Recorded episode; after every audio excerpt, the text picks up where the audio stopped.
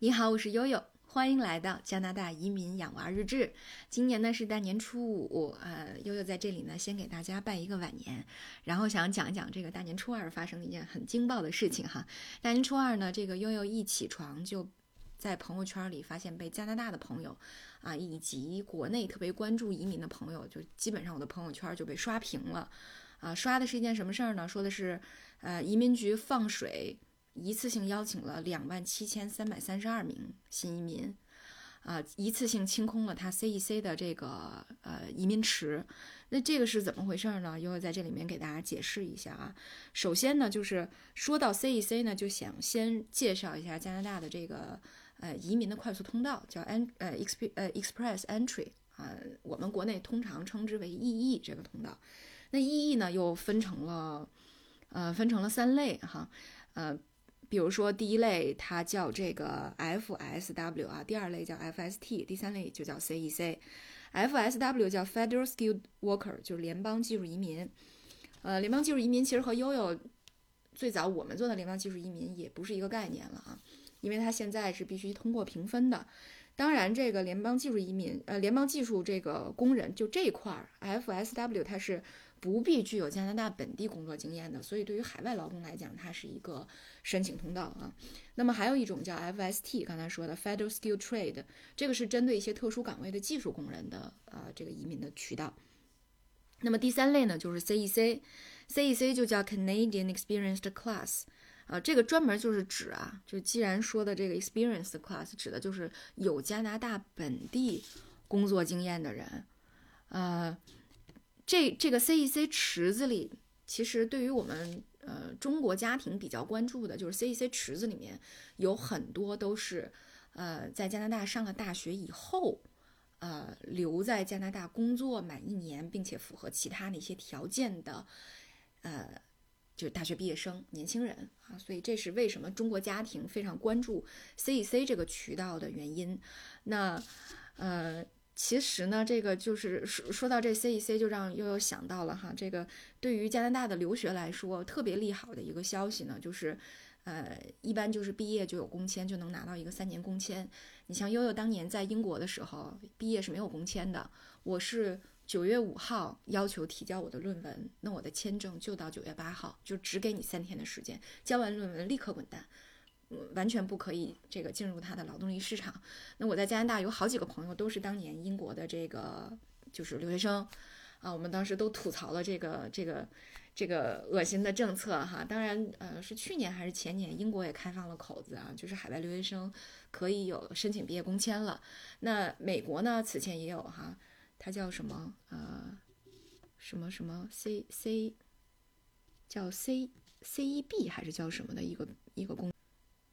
对，anyway，反正就是那种，就有点像咱们北京小汽车摇号似的，他得摇号去抽这个，呃，这个工签工工作的机会嘛。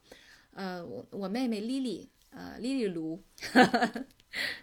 她呃最早就是毕业以后是在那个就是美国运通运通公司，然后在盐湖城她的一个分工就是一个一个部门工作，她已经是一个中层了，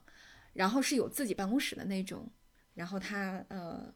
每五年抽工签的时候，就是他没有抽到下一个五年的工签，然后他就跟我讲说特别逗，他走的前一天，他们整个高层开了一个内部的会议，说呃公司的老大就在会议上站起来给他鞠躬说，丽丽，我们美国政府移民局对不起你，你这么好的员工却不能够留下，真是我们的遗憾。然后就然后大家集体吐槽了一下这个这个这个工签的这个。非常非常扯的政策，然后我妹说特别戏剧化的，就是说前一天我还坐在自己的办公室里晒着太阳，喝着咖啡，然后说第二天政府就给我寄了那个低保的券儿，可以到超市去领吃，免费领吃的，啊，他说所以你知道吧，就是那种一天一地的感觉。那相比之下，其实加拿大就就。在这方面的政策呢，就靠谱多了。也就是说，你大学毕业以后，你的你直接就拿三年工签，然后呢，这个再根据你的情况，你入池了，就是你满足了这个相关的申请条件以后，你就可以在他的系统里面这个注册申请，然后呢，这个池相当于你就有自己的档案了。那么有档案就叫所谓入池，就建创建了自己的档案，就我们俗称就叫入池。进入这个池子。进入这个池子之后呢，EE 它自己有一个打分系统叫 CRS 啊，CRS 会根据你的专业啊、年龄啊、你的这个英语啊、你的这个工作经经验和情况、岗位类别等等等等，给你打一个分。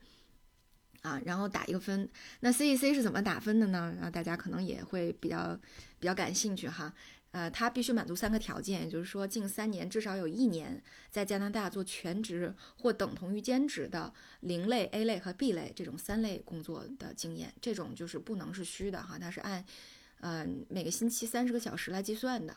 然后第二个呢，就是说英语要根据具体的工作岗位不一样，比如说零类和 A 类的工作，因为这个里面有点像咱们国内的专业技术和管理岗位啊，要求是比较高一点儿。它呢就要求 CLB 七，相当于你雅思呢就必须都要打到四个六。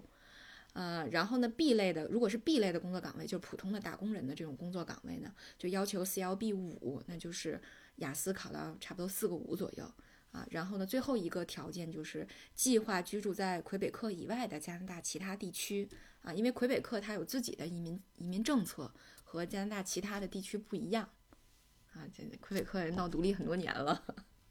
可以理解。所以基本上满足这三个条件，那留学生就可以去这个 EE 的库里面创建自己的档案了，然后在工作满一年以后，基本上就可以呃呃打分，就可以在池子里面。呃，通过呃这个每两周一次的名额分配，渐渐的就能够排到自己了哈，是这么一个情况。那像这个刚才说到名额分配的问题哈，就是两周他会分配一次名额，每一次是五千个，但这五千个名额有的时候是混着给的，就是说刚才提到的三类，呃，FSW、FST 和 CEC，它混着给，给五千个。啊，然后这五千第五千名的分儿是多少？这次分数线就是多少啊？比如说我们去年九月份从加拿大回北京的时候，我记得，嗯，当时，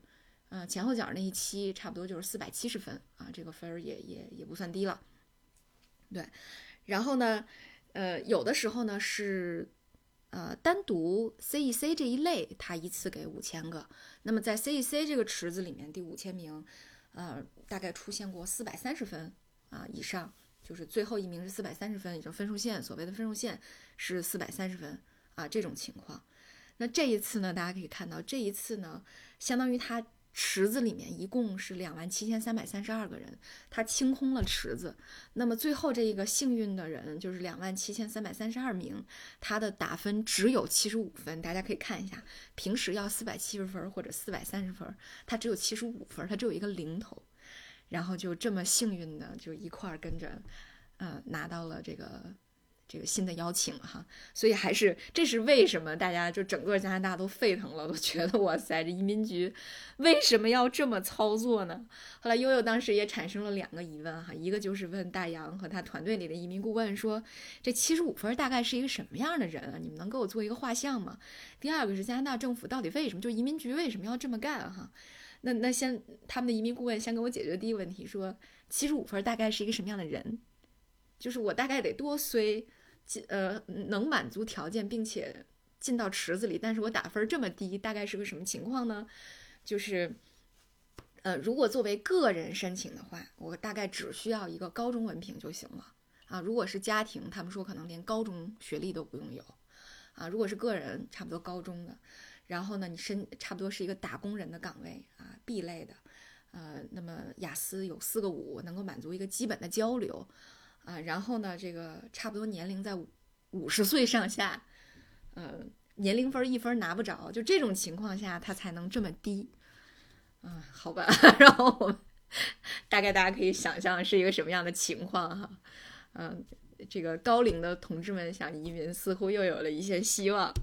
对，所以这是第一个，七十五分到底可能是一个什么样的什么样的人？那么第二个就是说，为什么加拿大政府要这样？就是在二零二二一年之前，就二零二零年啊，再往之前，差不多每年移民局的移民计划是在三十万左右啊。但是前面也给大家介绍过啊，尤其是买房的时候给大家介绍过，那个二一年、二二年和二三年每年都是呃四十万左右的这么一个计划啊。二零二一年今年是四十点一万。呃，如果没记错的话，明年是四十一点一，后年是四十二点一，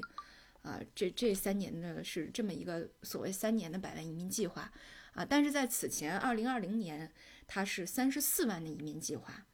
啊，三十四万的移民计划呢，它只完成了百分之五十几的指标，也就是说，还产生了一个十五万七千人左右的缺口，就是只有，我想想啊，好像是只有十。八万四，对，十八点四万的移民在二零二零年只招到了这么多人，这肯定是由于疫情的影响，所以呢，移民局拿到了一个不及格的成绩单，所以今年就有点急眼了，对吧？首先它有一个十五点七万的缺口，然后呢又有一个啊四十点一万的目标，所以大家算一下，这加在一起就是五十五点七万，五十五点七万的这么一个移民的计划。所以，很多的那个工号哈，在说这个事儿的时候，都是这样算的：说如果按这个速度发展的话，移民部不管在哪个池子里，大概要清空二十次池子，才能够这个完成五十五点七万这样的一个缺口，就是缺口加计划。所以大家可以看一下，嗯，很很多人就讲这个机会就来了。那么为什么会这样呢？大家也知道，疫情期间啊，加拿大猛发了多少年的福利，然后，呃，总理在此前也多次公开表态说啊，我们加拿大人民要共抗疫情，共度难关，所以也出台了一系列利好留学生、利好在加拿大工作的人。那么这一次呢，其实主要也是说，呃，大家如果在加拿大已经有工作了，就踏踏实实的工作，不用为自己的身份担心了。啊，不用再为这个考，呃，这个考这个语言，呃，这个工作能不能拿到，啊，会不会随时丢了工作，我就必须得离开加拿大等等，不要不要再为这些事儿有后顾之忧。所以实际上，呃，无论是政府还是移民部门也好，在这个，呃，空，呃，在这个，嗯，缺口和呃目标的指引下。所传达出来的信号呢，都是大家要在加拿大踏实的工作和生活，啊，因为其实加拿大之前也面临着老龄化的问题，也面临面面临着这个呃经济上一系列还需要刺激哈，比如说之前呃我们在那个卖房那期给大家讲说，通过刺刺激这个利率，呃通通过这个降低利率来刺激房地产市场，那实际上移民又是另外一个刺激本国经济和房地产市场的一个。一个一个重大的一个因素哈，所以这可能这个前前因后果前世今生就给大家这个简单的介绍了一下。那如果这个就是听我节目的很多朋友可能都有这样的想法，说，哎，我可能长期有一个移民的打算，或者说我现在到底能做点什么呢？呃，可能在这样的刺激下，我想这个呃。最积极的态度，可能就是说我我怎么与加拿大建立更为紧密的一种联系，啊，可能如果大家真的是特别迫切的想做这件事儿的话，那你可能就需要要么通过读书的方式赶紧到加拿大来啊，读一个 college 或者读一个 master，一两年之内赶紧解决你在本地的一个呃教育背景，然后呢，呃，通过好的教育能够呃好的教育或者是对口专业对口的教育，能够找到一个。呃，好的工作啊，然后在本地工作，这是一个方面哈。这个读书，那么另外一个方面就是说我赶紧过来之后，通过申请临时劳工的方式，或者通过其他的方式，能找到一个本地的工作，踏踏实实的先工作，然后能够入池啊。将来呢，我相信这种 清空锦鲤池的机会，那可能下一条锦鲤就是你了，好吧？那今天呢，我们关于这个加拿大。呃，移民的重大利好消息呢，就给大家介绍到这儿，感谢大家的关注，我是悠悠。